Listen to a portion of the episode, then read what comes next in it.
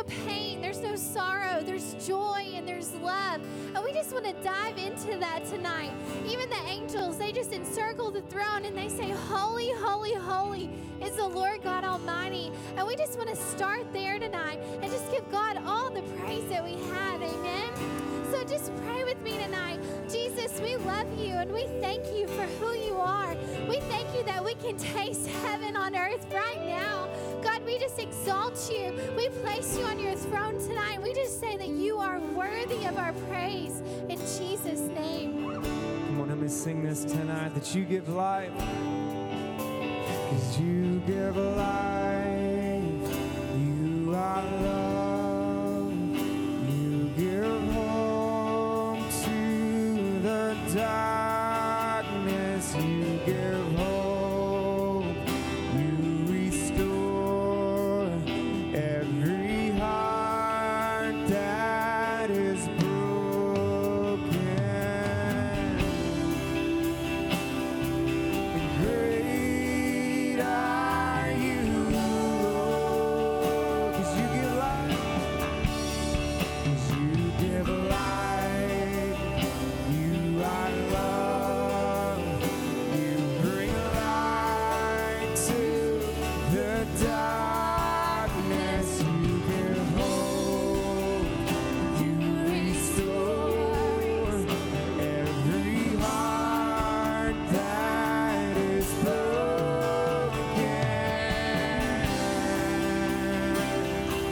Incredible.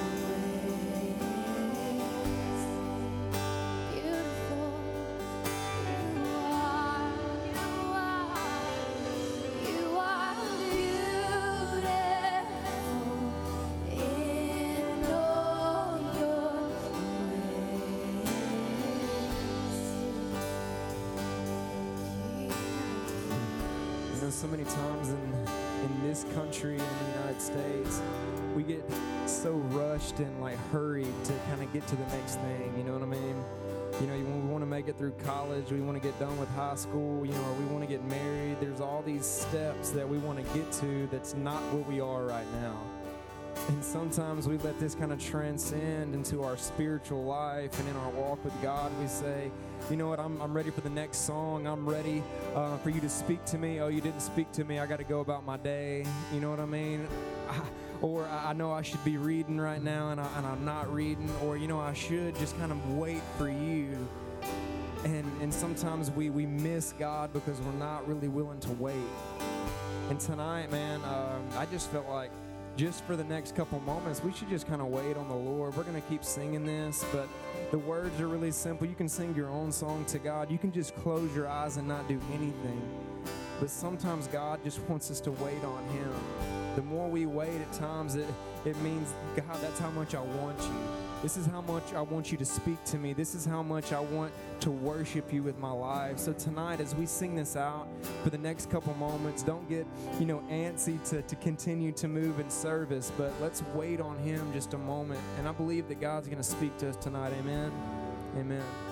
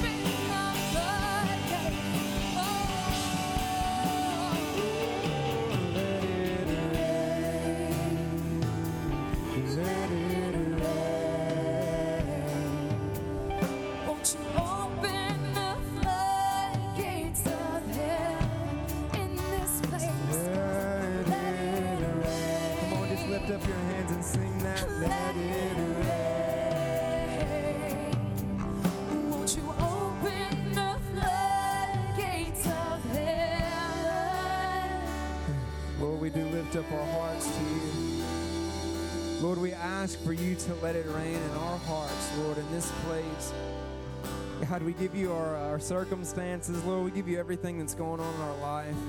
God, and we ask you to have your way in us. Just tell them that, Lord, have your way in me tonight, Lord. Receive our worship tonight, God. God, we thank you. We love you. Lord, and we say that you're worthy of everything that we have and so much more. So, God, we lift you up and we thank you. In Jesus' name we pray. And everybody said, Amen, amen. Tell your neighbor it's going to be an awesome night tonight. Make your way back to your seat.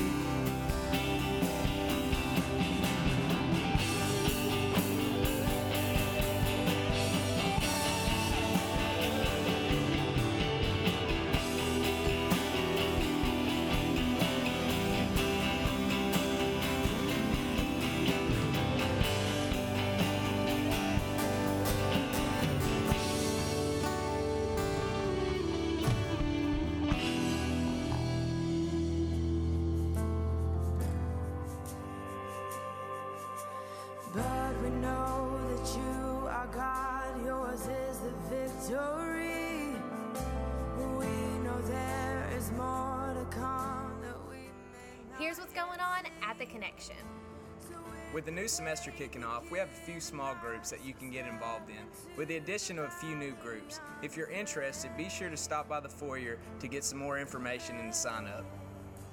We wanted to remind you to follow us on all of our social media for service, events, and anything else connection. You can follow us here on Facebook, or you can follow us here on Instagram. That's it for our announcements this week. But let's continue our worship with our tithes and offerings.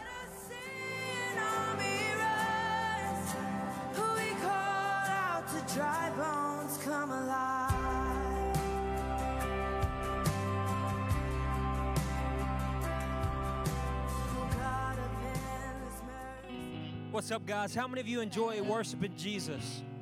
See, if we would have been in India right now, everyone would have given me a mixed signal. They kind of do like a figure eight with their head, so it's kind of like it's kind of weird. But uh, I'm sure a lot of people can tell you a similar story to the one I'm about to tell you. Kind of want to brag on Jesus. Uh, before we went on this India trip, I had zero, like nothing. But I knew God was calling me to go. And how many of you know if God has called you to do something, He's going to equip you to be able to do it? So, what I began to do is say, God, you've called me to do this. I know you've equipped me to do it. So, I began to claim and go ahead and receive what God, what I knew God was going to give me, even though I couldn't see it.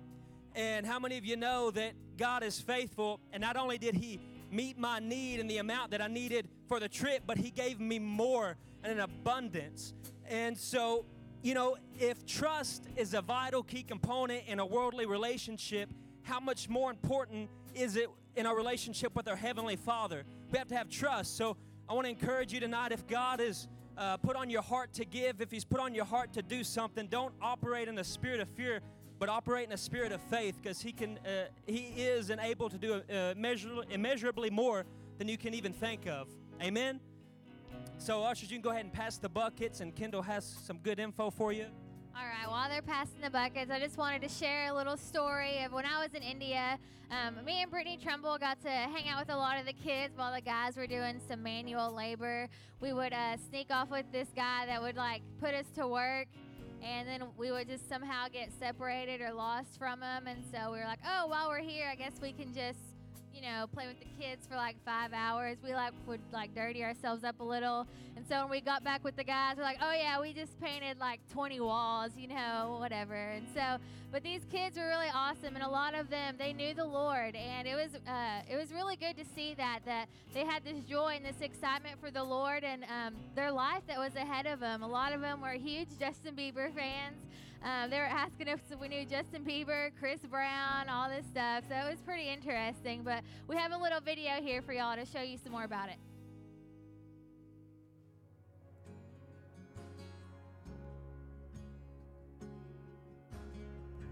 Several months ago, there was a cyclone that devastated Vishakhapatnam, a city in the southern region of India. We have a sister church on the rock located there that was greatly impacted by this powerful storm. Every building on their entire campus was damaged in some way. Roofs were ripped off, trees were twisted, and the entire campus was left in shambles. We felt that God called us to travel halfway around the world and help with their relief efforts. He provided a team of 11 from our church with nearly $30,000 to travel there and be a blessing to this campus. We had the opportunity to minister in local villages and to their seminary students. While we were there, our team not only ministered, but we also helped with their cleanup effort by working on their grounds and in their campus hospital. By your giving, we were able to purchase equipment needed to aid them in their campus cleanup. We want to personally thank you for your contributions and show you how your giving makes an impact around the world. On behalf of COTR College of Ministries, we want to thank COTR Texarkana, Pastor Miller. Thank you so much for blessing us with this piece of equipment. This is a blessing. We have all these buildings to scrape, to clean, to paint. And as you can see, what a beautiful job it's doing of stripping the paint. And uh, we have much to clean. It'll clean our automobiles, all the buildings, the bathrooms, and prep everything for paint. We thank you. God bless you. We love you.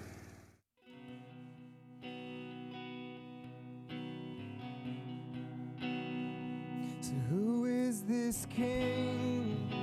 His kingdom is forever.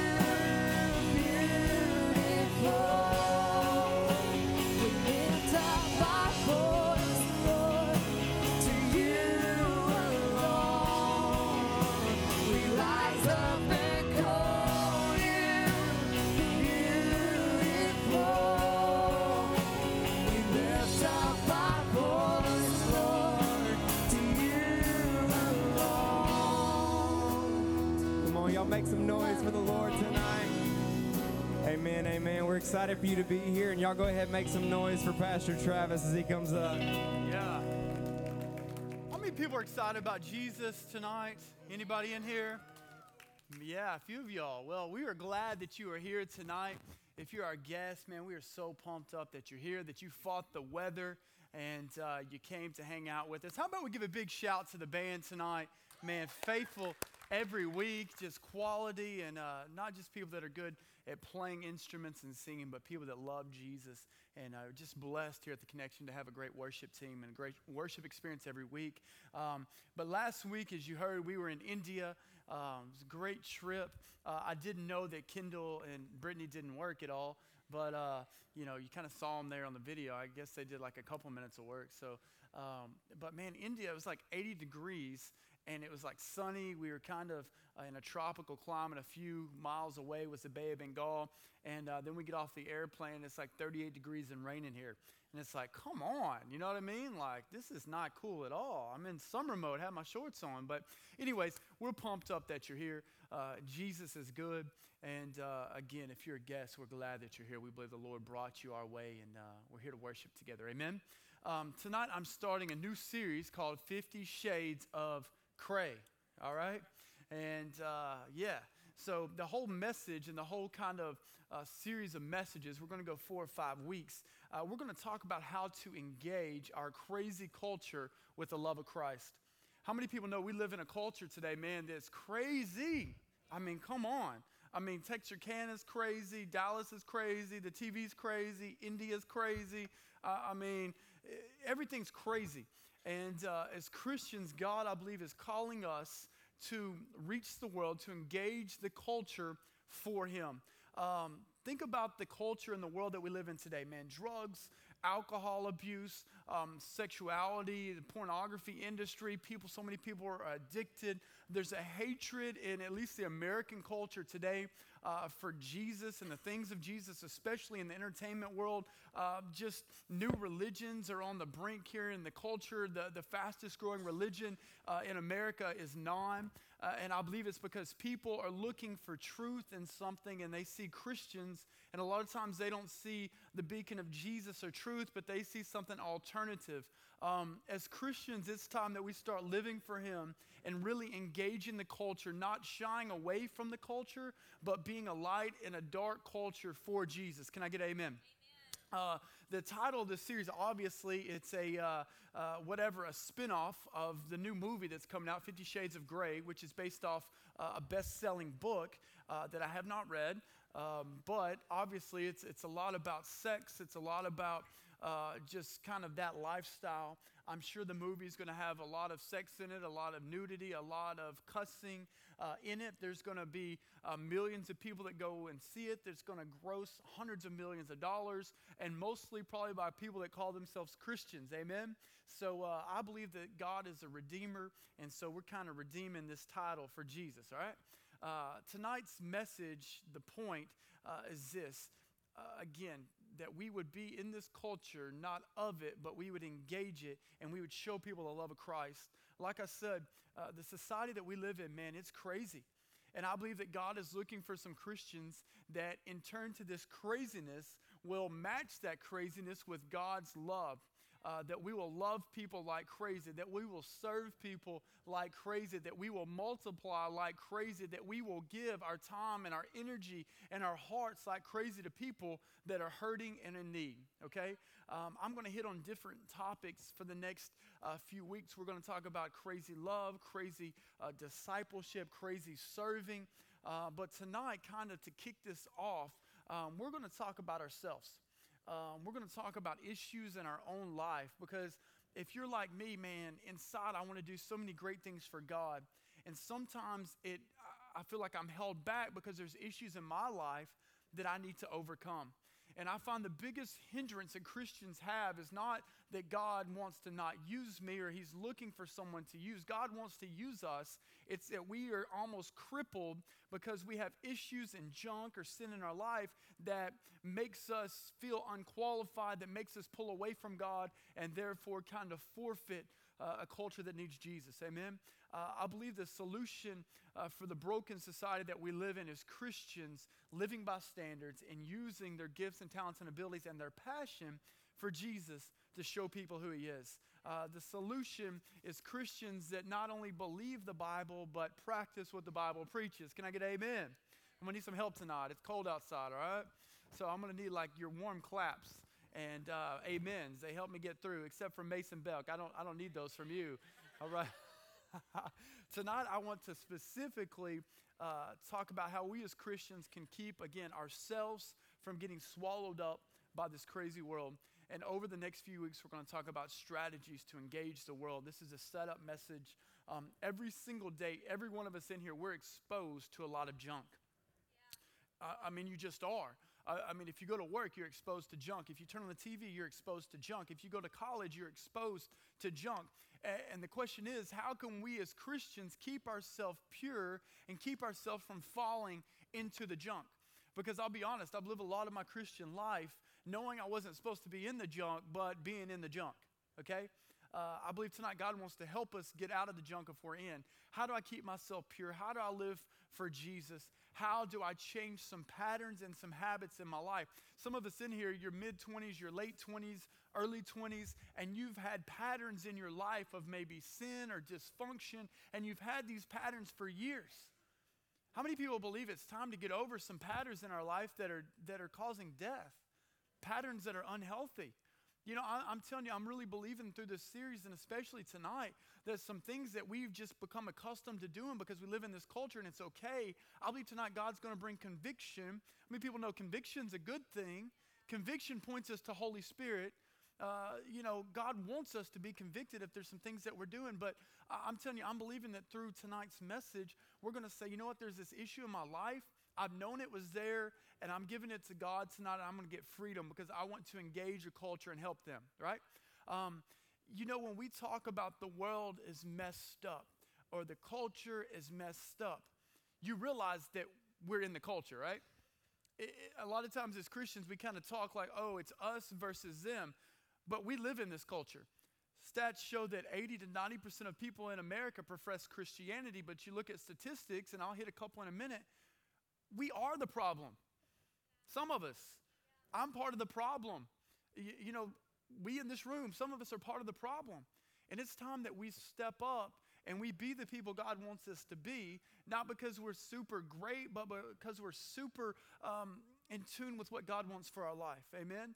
Um, I believe tonight God's going to show us some things.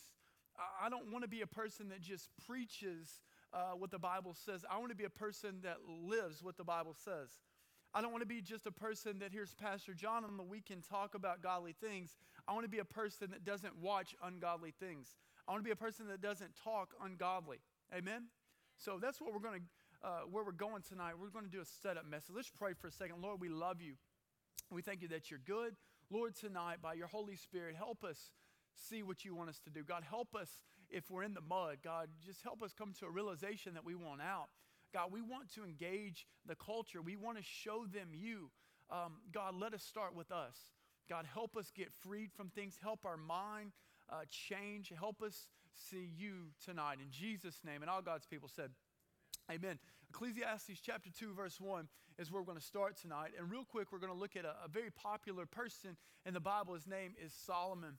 Uh, Solomon, uh, you know, he was the king after David, David and Bathsheba's son did some great things for God, but uh, Solomon was a man that towards the middle and end of his life, the dude just got absorbed and he messed up.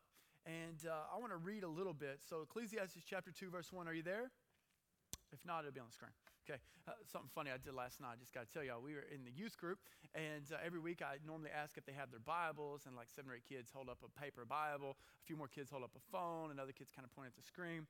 Well, we had some leaders, like if, if you brought your Bible, we gave them a Starbucks card, and uh, like seven or eight kids that actually raised their hand, and the other 90 or 100 were like pretty ticked off about it. You know what I mean? It's, it's pretty funny. Uh, anyway, it's funny to me. Here we go. Ecclesiastes chapter 2, verse 1.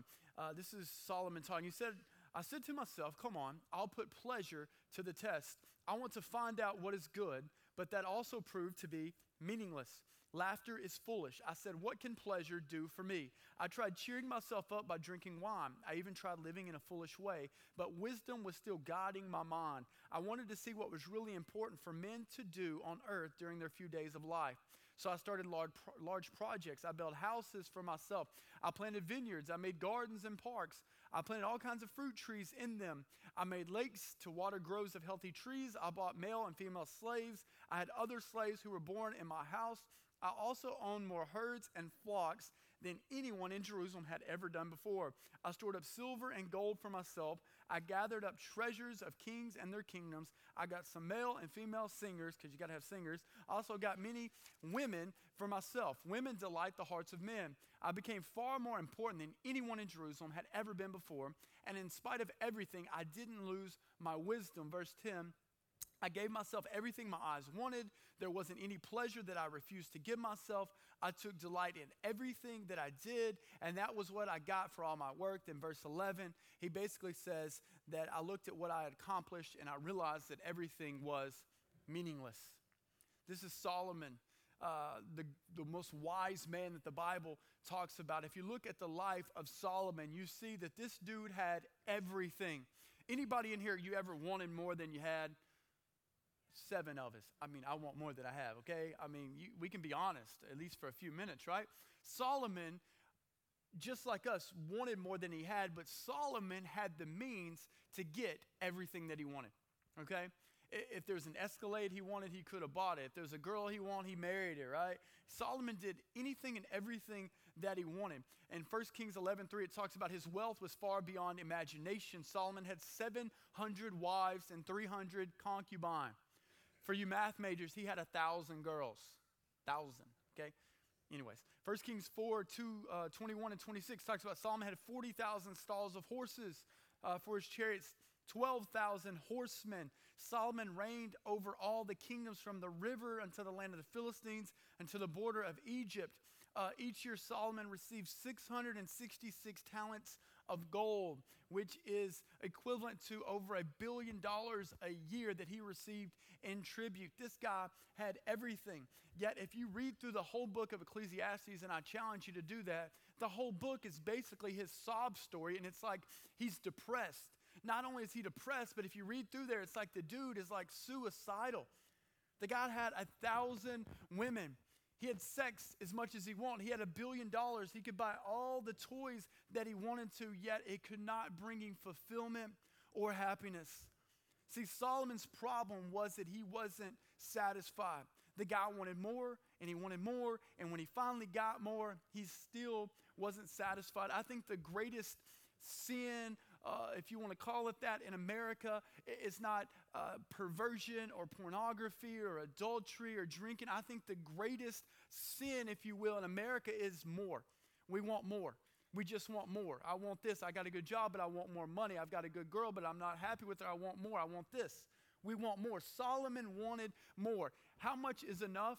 Uh, you know, all the time I, I talk to people, counsel people about their relationships, their marriages, about their finances. If I could just get to the next level, if my girlfriend would just be like this, if my guy, if my boyfriend would be like this, and my husband would just do this. And I'm telling you, Solomon, I think, is a picture of how many women does it take to be satisfied, guys? More than a thousand. How much money does it take to be satisfied? More than a billion, okay? Satisfaction does not come through material things or people, amen? It comes through God. And I think the whole kind of picture of Solomon being in the Bible is a picture of you can have more and more and it will never satisfy. Solomon was not satisfied. He had everything. He got absorbed by the culture. The beginning of his life, all he wanted was wisdom. All he wanted to do is follow God. Yet in the middle of his life, somehow he became so absorbed with these things that he said everything is meaningless. Look in 1 Kings 11, chapter, uh, chapter 11, verse 4. It says, When Solomon was old, his wives turned away his heart after other gods, and his heart was not wholly true to the Lord his God as, a, as his father David was. And I could read more and more. Solomon loved God, yet he wanted more women and more wealth and more power, and over time, his heart was absorbed by a culture that he was called to impact. If you read further about Solomon, you see that Solomon built temples and shrines to false God. He is the king of Israel, and he's building false idols to other gods. You know, a lot of times we put Solomon on a pedestal, but even in our own life, we talked about it a few weeks ago. Do we have idols in our life? God's calling us to reach people and love people, but we have so many idols in our life that we can't engage people or share the love of Christ because we're so absorbed with something else. Let me tell you, God wants us to get our priorities on the right thing. The question is, how does someone start off so good but finish so bad? Solomon built, built a temple in Jerusalem. He asked for wisdom, yet he was continually drawn away from God because of sin. Solomon could not overcome the allure of the culture. And tonight, uh, you know, in the next few weeks, we're going to talk about how we can impact the culture and practical things that we can do to show radical love to people and help people. But I'm telling you, you can't do much for Jesus if you are radically wrapped up in the culture. It's hard. The biggest struggle, I think, for Christians is not just to know the word, but to live the word. And the reason I'm talking about Solomon is because I believe there's a lot of Christians in general and Christians that are in this room tonight that you're struggling with the allure of the culture and the allure of sin. Sure, we love God. Sure, we love Jesus. Sure, we come to the connection on Thursday night. But is there a desire inside of us that's pulling us away from God? For Solomon, this desire ended up completely becoming his infatuation. Let me tell you, when you get 1,000 women, like you got a problem. You know what I'm talking about? I mean, there's only 365 days in a year. I mean, Solomon probably, anyways, Solomon, busy man, you know, uh, and it didn't satisfy him. And I wonder tonight, what's that thing that's kind of pulling you? Uh, I mean, is it is it guys, girls? Is it money? Is it alcohol? Is it the need to uh, get approval from everybody? Is it pride? Is it material things? Is there something in your life that already has a hold of you or is trying to get a hold of you? Um, guys, pornography, girls, is it, you know, material things and different stuff? Is it education? You're just, you know, whatever. Is there something that's trying to grab a hold of you? Um, a lot of times, good things in our life, we talked about it, can become gods if we don't allow the proper uh, position of those things in our life. Um, a TV in our life, uh, I'm telling you, and, and I'll talk about this in a second. A lot of us in here, we need to turn the TV off, okay? We watch hours and hours of it, and it's not just the time that we wasted. I say stats all the time. Two years of watching TV for a lifetime is almost eight years of your life. I mean, that's a lot. God, I didn't have time to pray. Oh, you, you watched nine years of television. Uh, you know, that's enough Friends episodes. I mean, you, you know what Chandler's going to say. You know what I mean? You know what the duck's going to do. He's going to walk in. I mean, come on. You know? Um, uh, we, we just have to start prioritizing things better. And, and like I said, a lot of us, we need to be aware of what's coming in because we just think, oh, it's a cool TV show, it's a cool movie, but is it gripping us? Is it giving us that thought? Is it planting a seed inside of us that later is going to destroy us? Uh, we know that we live in a bad and ungodly society, but the question is are we gripped by something? Um, see, it's hard to impact a culture, like I've been saying, when we are doing exactly what it's doing. Years ago, how many people in here you've ever taken a, this demonic uh, class called algebra?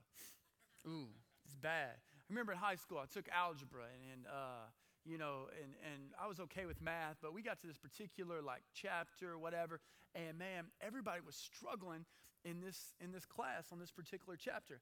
And I can remember I had a friend who was taking the same uh, the same course but a different teacher. And I can remember we had this homework, and man, this homework was tough. So I did what you do when you're like a 10th or 11th grade. I just cheated.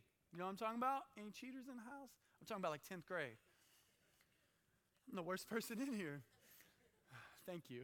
Either way, uh, so I, I, I, cheated, you know, on the homework, and my buddy was real smart, and so I, I turned this homework in, and I made a hundred on it. Praise God.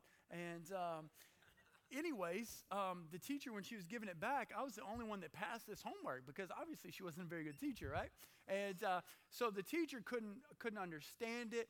And uh, so what the teacher did was she said, "I don't know why I'm not explaining this very well, but we had one member in your class that really got it. Travis, just come up here and explain how you can do this stuff." And I was like, "Whoa."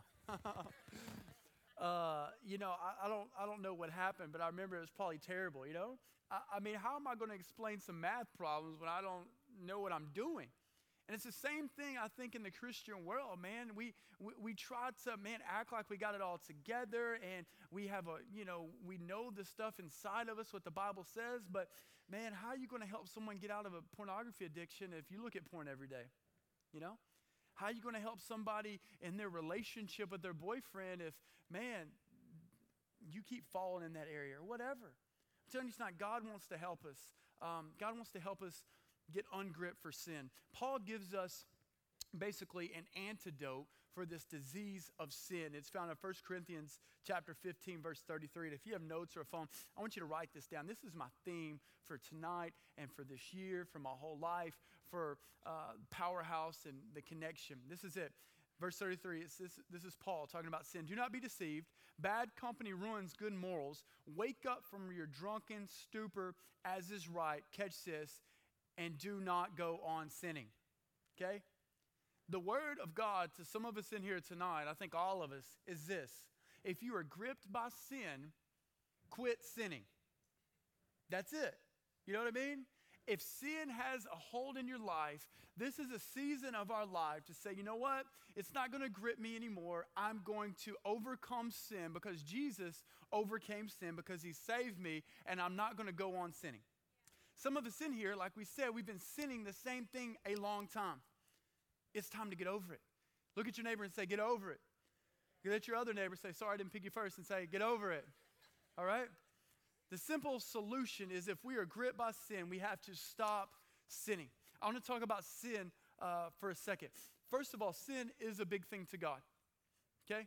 It is. No matter how comfortable we may have come with a certain sin, it's still a big thing to God because Jesus was sent to, cr- to the cross to die for sin. It's still a big thing to God. Right? Um, there's three things that sin is and sin does that I want to talk about for a few minutes. Number one, if you're taking notes, sin is always second best. We're going to talk about sin for a second. Sin is always second best. What do I mean second best? I mean second best in the fact of what's best is God's plan for your life. And sin is always an alternative or second place to God's plan. Okay? Uh, I want you to think about sex for a second. Sex inside of marriage is a good thing.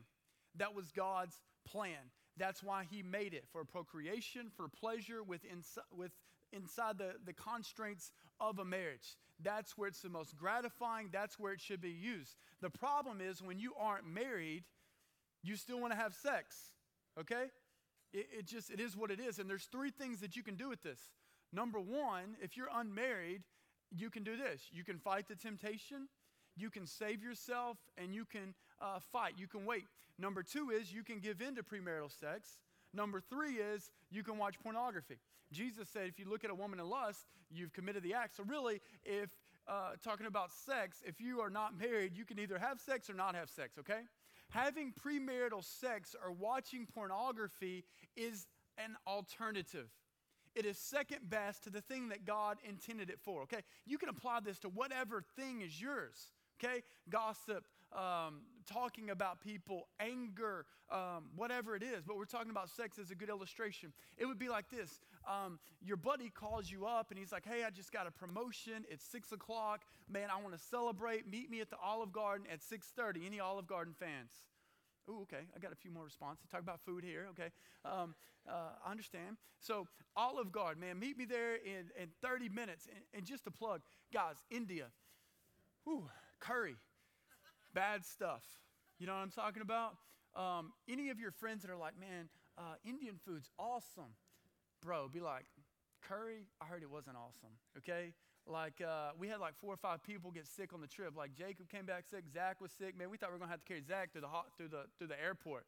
It's not bad when you're sick and you're like throwing up and you got like a 35 hour trip ahead of you, okay? So, anyways, praise God for cheeseburgers and Olive Garden, right? Anyway, so your buddy calls you. He's like, man, I got a promotion. You got a really good friend. He wants to take you out to dinner, man. Hey, 30 minutes. I'm going to swing by. We're going to go to Olive Garden. We're going to get the endless, whatever. And you're like, awesome. So you go into the bathroom, you spruce up, you got your hair looking good, you put on your good shoes, you're in the kitchen, you're grabbing your keys because your buddy's, he's just pulling up or he's about to. And you're like, man, I'm so hungry. Um, let me make some ramen noodles real quick. Some of you in here, you're like, you can eat all day long, and that's like not a big deal to you. But how wasteful would that be? Ramen noodles is a good, uh, it's good if it's like two o'clock in the morning and you're hungry. Can I get amen? Ramen noodles before you're getting a free meal to Olive Garden is stupid. That's second best, right? When we do sin, it's always second best. It's never the best. You know what I'm talking about? And just talking about sex, I'm telling you, premarital sex it's only temporary. There's only a feeling that's good temporary. Sin is only a temporary fulfillment, it's convenient and whatever you want to talk about. All right? God's plan is more than temporary. See, sin never satisfies. How come having sex one time with a boyfriend or girlfriend is never enough? How come looking at one pornographic image is never enough? Okay? Gossip is always the counterfeit to forgiveness. Anger is always the counterfeit to peace. Sin is a counterfeit. We have to understand, we will never be happy with sin. How come people cannot just do one thing? How come Solomon couldn't just have two wives or four wives or 500 wives? How about 999? Dude had to have a thousand. It's temporary. Are you feeling me tonight? It's second best. No one wants second best. Okay? When you were a little kid growing up, your mom didn't say, one day you're going to be the vice president. She was like, you're going to be the president, you know? We want to be first. You want to have the best, you wait for God's stuff. You don't sin. Sin is like that temporary thing off to the side, you know? Um, number two, second thing that sin does is sin separates. Sin separates. It separates us, uh, us from God and His purpose. A few months ago, I, I preached about the two lost sons or the prodigal son. And the, the younger son, as you remember, he took his father's inheritance, he left, he went and had wild living, uh, wasted it, ends up with the pigs. The son, the worst part wasn't that he was with pigs, the worst part was he left a father. There was separation there. Um, I'll be honest, when we were in India for whatever, nine or 10 days, it was a great trip. It did some cool stuff, ministered to some people. Um, I'll be honest, man, I missed my wife. I missed uh, my kid. And one, I guess twice, two or three times, I talked to Whitney on the phone, but it wasn't the same. You know what I'm talking about? Because we had several thousand miles separating us. That's what sin does. And I'm telling you, you can be a Christian and love God, but be living a life of sin. That's why it feels like you are miles away from God. And it's like you can come to a church service, and it's kind of like that long distance call that I made to Whitney. I mean, it was okay, but it, we were still disconnected. Does that make sense? God wants to connect people tonight. God wants to say, man, it's time to get over that sin. Give it to me. That's why I sent Jesus to die. And I'm telling you, we can be reconnected. The greatest thing in life, better than sex and marriage and money, is being close to the God who created us to be close to Him. A lot of times we don't even realize it. And I want to ask you tonight is your walk with God distant? I'm telling you, you can come back. Here's the third thing sin can't deliver. If you're writing this down, sin cannot deliver. A thousand women couldn't deliver, a billion dollars couldn't deliver because sin cannot deliver. You know, any pizza fans in here? Like all my analogies are about food. Y'all following me here? Like, you know, we got some food after this in our in after service, so it's gonna be good. But uh, I like pizza, okay? And uh, man, it really doesn't matter. Basically anything but Papa John's. If you like Papa John's, whatever, you know what I mean? Like different strokes. Um, but I like I, I used to back in the day like Domino's. And if you remember what set Domino's apart was Domino's, they would deliver your pizza within 30 minutes. Anybody ever deliver some pizza or get or deliver some pizza or get it delivered to you? Here's the deal if they didn't deliver it within 30 minutes, the pizza was free. So I remember back in high school and junior high and stuff, man, we would like, we would basically try to get pizza for free. You know what I'm talking about? We'd be given like bad addresses and like all this stuff, and oh, you're 31 minutes, I need the pizza. Look, Domino's quit doing that because they were losing so much money all these franchises were like, man, we can't do this anymore. We got people on their bicycles. They're not making it downtown in 30 minutes. We got to stop this. They were advertising something basically that they couldn't deliver on. Sin cannot deliver, it can't fulfill. It will always leave you empty and broken and unfulfilled and confused, all right? See, Jesus is the only filler. Can I get an amen? See, what sin is, is sin is just convenient. It's there, it's convenient. Um, another food analogy. I'm at powerhouse every day. That's where our office is. And uh, we keep a snack bar you know pretty much stocked. And at least once a week man i'll just be hungry. And it'll be about lunchtime but i'm not ready to go to lunch. So i'll go downstairs. I'll grab a snickers. I'll grab some skittles. Come on. And uh, it's good. I'll be honest. Like it's the bomb. Um, and maybe a Dr. Pepper. Depends on, you know, if I'm feeling like, you know, pretty lucky and I want some sugar. How many people know you get a Dr. Pepper and some Skittles? Life is good for about 45 minutes, but it's it doesn't fulfill. You know what I mean? You get a little sugar high, you feel good, but then it's like, ugh, you know? You feel bad because you broke your diet because you're 30 now and it goes to your love handles. Life is bad. God, sin is like that sugar. It feels good for a minute. It's awesome. It gives you that spike, but it leaves you unfulfilled and feeling like trash. That's good. That's good. There's two combating forces in America, in the American culture right now it's Christianity and it's Hellenism. Christianity is the belief that Jesus is the center of life, everything is about Jesus. Hellenism is the idea that man is the center. And I encourage you, go read about Alexander the Great around 300 BC. Alexander is this great conqueror. He comes in and says, You know what? I want to conquer all this land and I want to bring basically the Greek ideas to every corner of the earth. Okay? And he did a pretty good job of it. Alexander the Great had this idea if I can do four things I can basically change the culture. So he would come in, he would conquer places, he would leave people there, and he would set up four institutions. You know what the institutions were? This is 2,500 years ago. He would set up a school, a gym, a theater, and religion in every city. Because if I can get people focused on everything but a God, if I can get them focused on themselves, I can basically uh, further this uh, Greek uh, civilization throughout the four corners of the earth. You look at our culture today, it's all about me, it's all about us, right?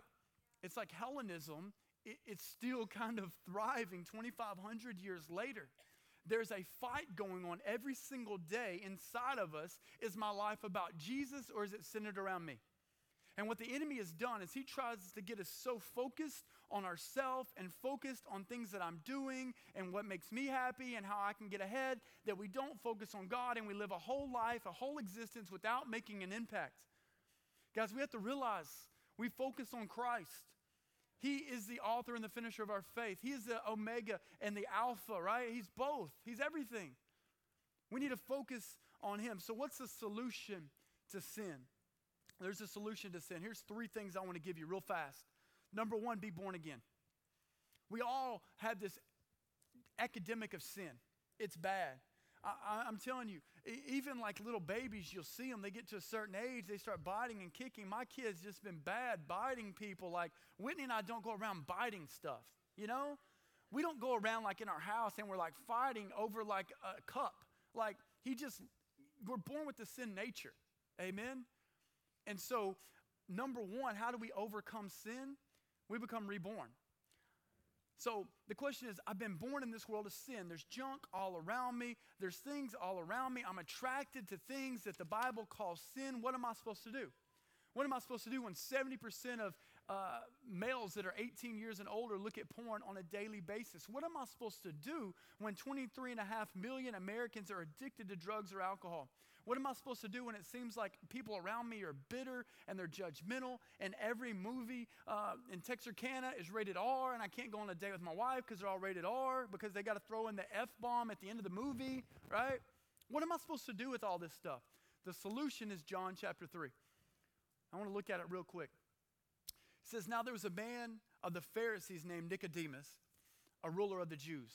This man came to Jesus by night and he said to him, Rabbi, we know that you are a teacher that has come from God, for no one can do these signs you do unless God is with him. Jesus answered him, Truly, I say unto you, unless one is born again, he cannot see the kingdom of God.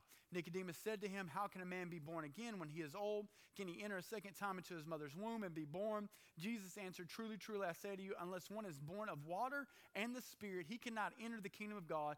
To which is born of the flesh is flesh, and which is born of the Spirit is spirit. Do not marvel that I said to you, You must be born again. The secret to overcoming sin is that we have to be born again. It's not willpower, it's not great discipline, it's simply becoming new. And this may sound elementary to you that have been in church for a long time, but the way to overcome sin is through Jesus. How, how do I do this? Nicodemus was a good Jew. And he said, How do, how do I become different? I, I think this way. How do I become different? Jesus said, you, you can't be different if you're the same person in this world. You have to be born again. The solution is to be born again, giving Jesus your whole heart, making him the Lord of your life. There's a difference between knowing about Jesus and having a relationship with God through Jesus. There is. There's a difference between making Jesus the Lord of your life. Jesus comes in to change. He'll change your mindset. He'll change your habits. He'll change what you deem important. He'll change your desires. He really will. That only happens through being born again. And a lot of times, Christians, I think we go to church so much, maybe that we know the lingo and we know the stories, we know the verses, but we've never really allowed Jesus to allow us to be reborn. right? We're trying to overcome sin in the natural. You can't. Jesus says you have to be reborn. You have to give him everything. Here's the second solution to overcoming sin as the band's coming up. Second solution to overcoming sin is be transformed. Romans 12, 2 says this Do not be conformed to this world, but be transformed by the renewal of your mind. Our world, as we know, man, it's over sexualized, it over fantasizes, it's completely disconnected. And the only solution to not being completely absorbed into this American dream culture is to have a renewed mind.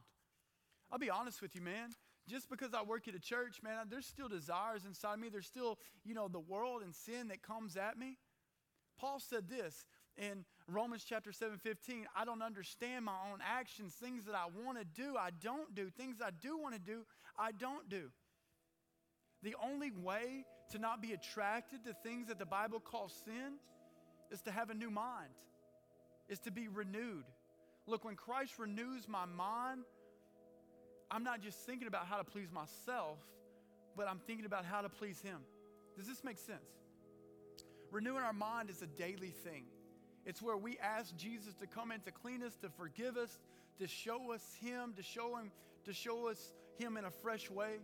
If you want to renew your mind, man, we got to turn off the TV. If we want to renew our mind, we got to stop doing and acting and being around things that corrupt our mind. See, what you give your attention to, that's what you value. And what you value, that's what you're going to think about. A lot of us in here, we think, oh, you know, I just watched a TV show. It's not like I went and did this or that, man, but we thought about sex or we thought about cheating or we thought about this. The Bible says to take every thought captive. The Bible says that God wants to give us a renewed mind where we don't even think about that stuff anymore. You know, if you don't think about sin, you're probably not going to sin as much. If you're sitting on the couch all day long watching bad shows that are all about sex and hooking up, or you're hanging around with people that all they do is gossip and they're bitter towards one another, you're going to think about that and you're going to become that. Who you are around, that's who you become. Amen? The Bible says think on things that are noble, that are just, that are pure. A lot of you, if you're in here, man, and you've just been falling into sin, certain things, and we all got that one thing that just, it's easy for it to grab us. Jesus wants to give us a renewed mind, okay? And really, the only thing that's going to give us a renewed mind is God's Holy Spirit. You know, the Bible talks about when you are filled with the Holy Spirit, that He gives you boldness, He gives you power to overcome temptation. Some of you in here tonight, man, it's a night, we're going to have a, time in a second where you can just hang out with the Lord and say, God, fill me with your Spirit. God, give me a new mind. Some of you guys in here, man, you can't go 10 seconds without thinking about a girl naked. Come on. Tonight, God wants to give you a renewed mind. Here's the last thing the final solution to overcoming sin is to follow God's commandments. Back to our boy Solomon. He tried everything wealth, toys, women. What did he find? Ecclesiastes 12, verse 13 and 14. This is Solomon. He says, Let us hear the conclusion of the whole matter. Fear God, keep his commandments. For this is the whole duty of man, for God shall bring every work into judgment with every secret thing, whether it be good or whether it be evil. Solomon basically said, the only thing that brings fulfillment in life is not another, another, or more. It's obeying God. The only thing that's going to bring fulfillment and contentment is obeying God. John 14, 15 says this Jesus said, If you love me, you will what? You're going to obey my commandments. You want to be fulfilled this year? You want to do something amazing for Jesus? Obey his commandments. Sin never makes you fulfilled. It's second best. It's temporary. It's convenient, but it's never the best. See, really, the only thing that God wants out of our life is obedience. That's the only thing He wants out of your life is obedience. If we simply obey Him, good things will happen in our life. A good question to ask ourselves is this If God hates something, why do we think it'll bring us pleasure? I mean, if it says this, it will bring forth destruction. If it says this is bad, why would we do it? You know, some of us in here, we need to learn from mistakes. Mistakes that we've made, mistakes that others have made. We don't have to keep falling down the, the drain because we want to try something new. Follow the Bible, your life will be good. Amen? As we close tonight, I wonder how many people in here you can relate to Solomon. Man, I'm not saying you're bad. Solomon was a good guy, you know? He wanted all those single ladies to have a palace. He was a good guy. But Solomon, man, he got absorbed by a culture. At the end of his life, he comes back. I wonder tonight if you're, you've been absorbed, or maybe you can just feel something gripping you. Let me tell you, it's better before you get gripped to give it to Jesus and get through it than to get completely bogged down. You know, we, we talk, the reason we minister to junior high and high school kids, I want those kids walking in freedom at 13 so they don't have to try to get um, counseling at 23. Come on. God tonight wants to help you. If you're 25 and you're struggling with something, God wants to help you tonight so you don't struggle with it at 45. So it doesn't mess your life and your marriage and your kids' lives up. Amen? I want you to stand on your feet tonight. I want to ask you two questions. First question is this Do you need to be born again? Nicodemus was a good guy, he was a good Jew. The problem isn't if we're good or bad. The problem is death and being alive. Jesus didn't come to make bad people better, He came to make dead people alive. That's why He came. If you're in this place tonight and you say, man, I need to be reborn. I've never invited Christ into my life. I've never said yes to Jesus. I'm telling you, He's the fulfiller, He's the sustainer, He's good. And tonight you can say yes to Him. I mean, He died on the cross for us, He loves us. And He died to bridge a gap that was broken in a relationship so we could be reconnected to God. If you're in this place tonight and you say, Man, I know God's tugging at my heart, I need to give Him my life, I need to be reborn. Man, if that's you, I want you to raise your hand. I want to pray for you. Anybody in here tonight? I need to be reborn. Need to be reborn. Amen. That's why we're doing this series. We're going to get some people that need to be reborn in here in the next few weeks. Here's the second question. Maybe you're in this place tonight and you say, Man, Travis, I know Jesus, I love him, I have a relationship, but I need God to renew my mind. Man, I'm around junk all the time, people at work, people in my family, and it's just like all the time there's a battle going on, and I need to think on things that are good. If you're in this place tonight, you just say, Man, I need God to renew my mind, man. That's me. If that's you, raise your hand. I want to pray for you. I want to pray for you. Hey, man, I'm going to ask you to do something bold. There's a lot of people. Come up to the front. I'm going to pray for us all. That's you. God, renew my mind. Look, the altar is not a place of weakness, it's a place of strength. It's a place to get closer to God. It's a place to say, God, I don't have it all figured out. The altar in the Old Testament was a place of death where you would say, God, I'm here. I'm dying to you. Just throw your hands up if this is you tonight. Lord, we love you. We need you. We don't have it all figured out. Lord, tonight we're asking you to come transform us by the renewing of our mind.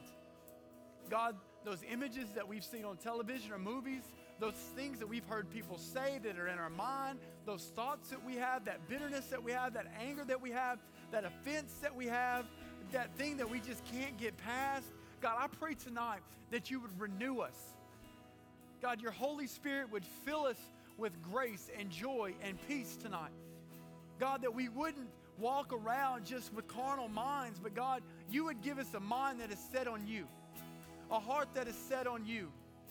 God, we want to do great things in this city with your people, but we know it starts with us. It starts with me. God, clean me out of anything. Purify me tonight. Just pray with me. God, purify me tonight. Help me tonight, God. I love you. Tell the Lord, I love you tonight. In Jesus' name. Amen. Here's what we're going to do Zach and the band, they're going to lead us in a worship song. I want us to spend the next three or four minutes of this song. Can we just worship God? Man, the Bible says to examine yourself.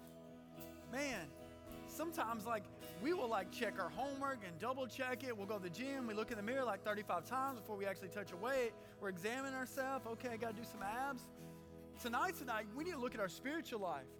Oh man, I've been looking at some junk. Oh man, hadn't prayed. Oh man, this is the time. God, I repent. God, give me the strength and grace to overcome this. Can we do that? Can we worship Him tonight? Let's do that. Let's worship God.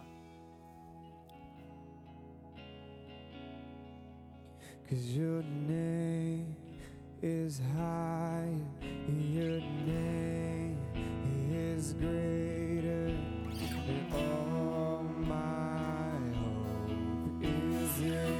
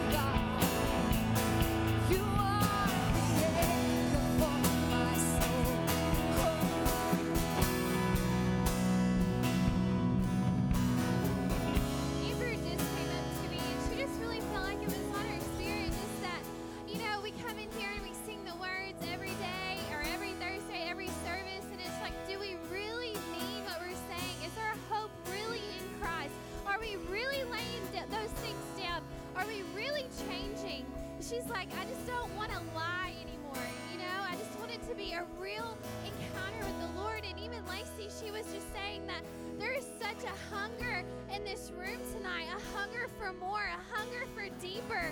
And I just really believe that there is a grace to walk in the things that God has for you, to change the pattern. And just a, a silly example, I've just, uh, this last week, I just really want to keep my house organized. Amen, ladies. Uh, you know, and I really want to stay on top of that dang laundry. And I really want to keep my house clean. And it's just like, but I've got to change my habits. You know what I mean? And so this whole week, that's what I've been focusing on. It's just changing my habits. And so maybe that's you tonight. You've got to change those spiritual habits in your life. You've got to change those spiritual disciplines in your life.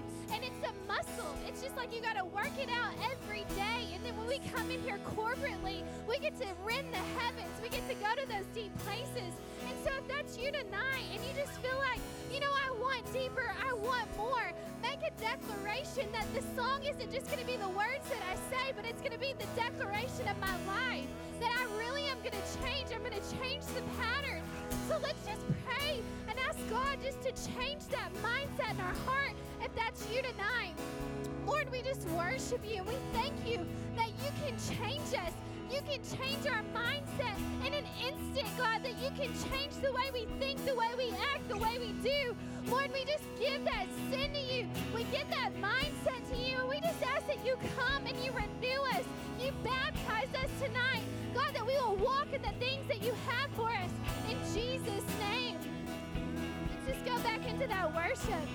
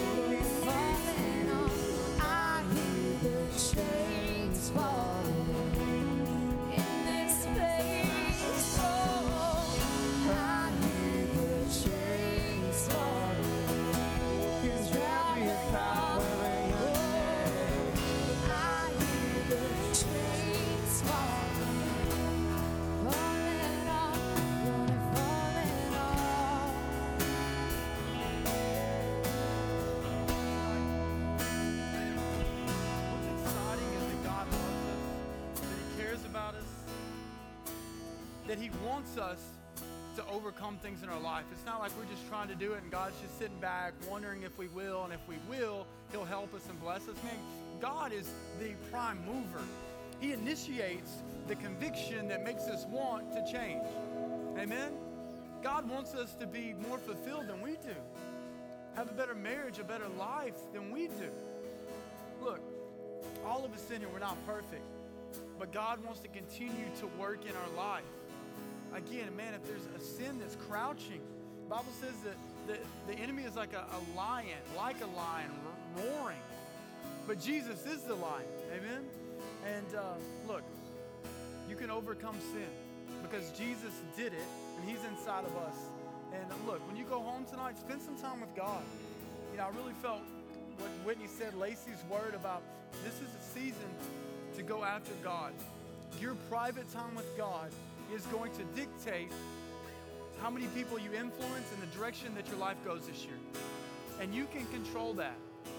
You can control your prayer life. You might not can control your job or your schoolwork or whatever. You can control your prayer life. Amen? And I'm telling you, God will bless you. Look, we love you. We're glad you're here. Um, the next three or four weeks, we're going to talk about how we can radically touch this area and this community for God. How we can reach people for Jesus. Amen. I'm excited about it. Um, we have late night here in a few minutes. Um, is Kendall here? Hey, give it up for Kendall. Yeah? She's going to tell you about community groups.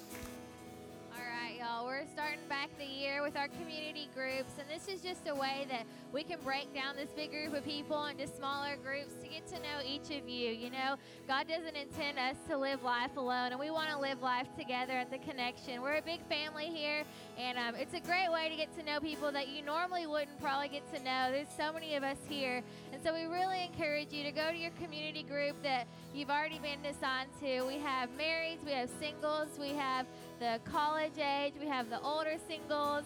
Um, if you don't have a group, you can meet me and Whitney right here in the middle, and we'll find a place for you. Um, if you already know your group, go ahead and go to those groups right now, and then we'll see you a late night after.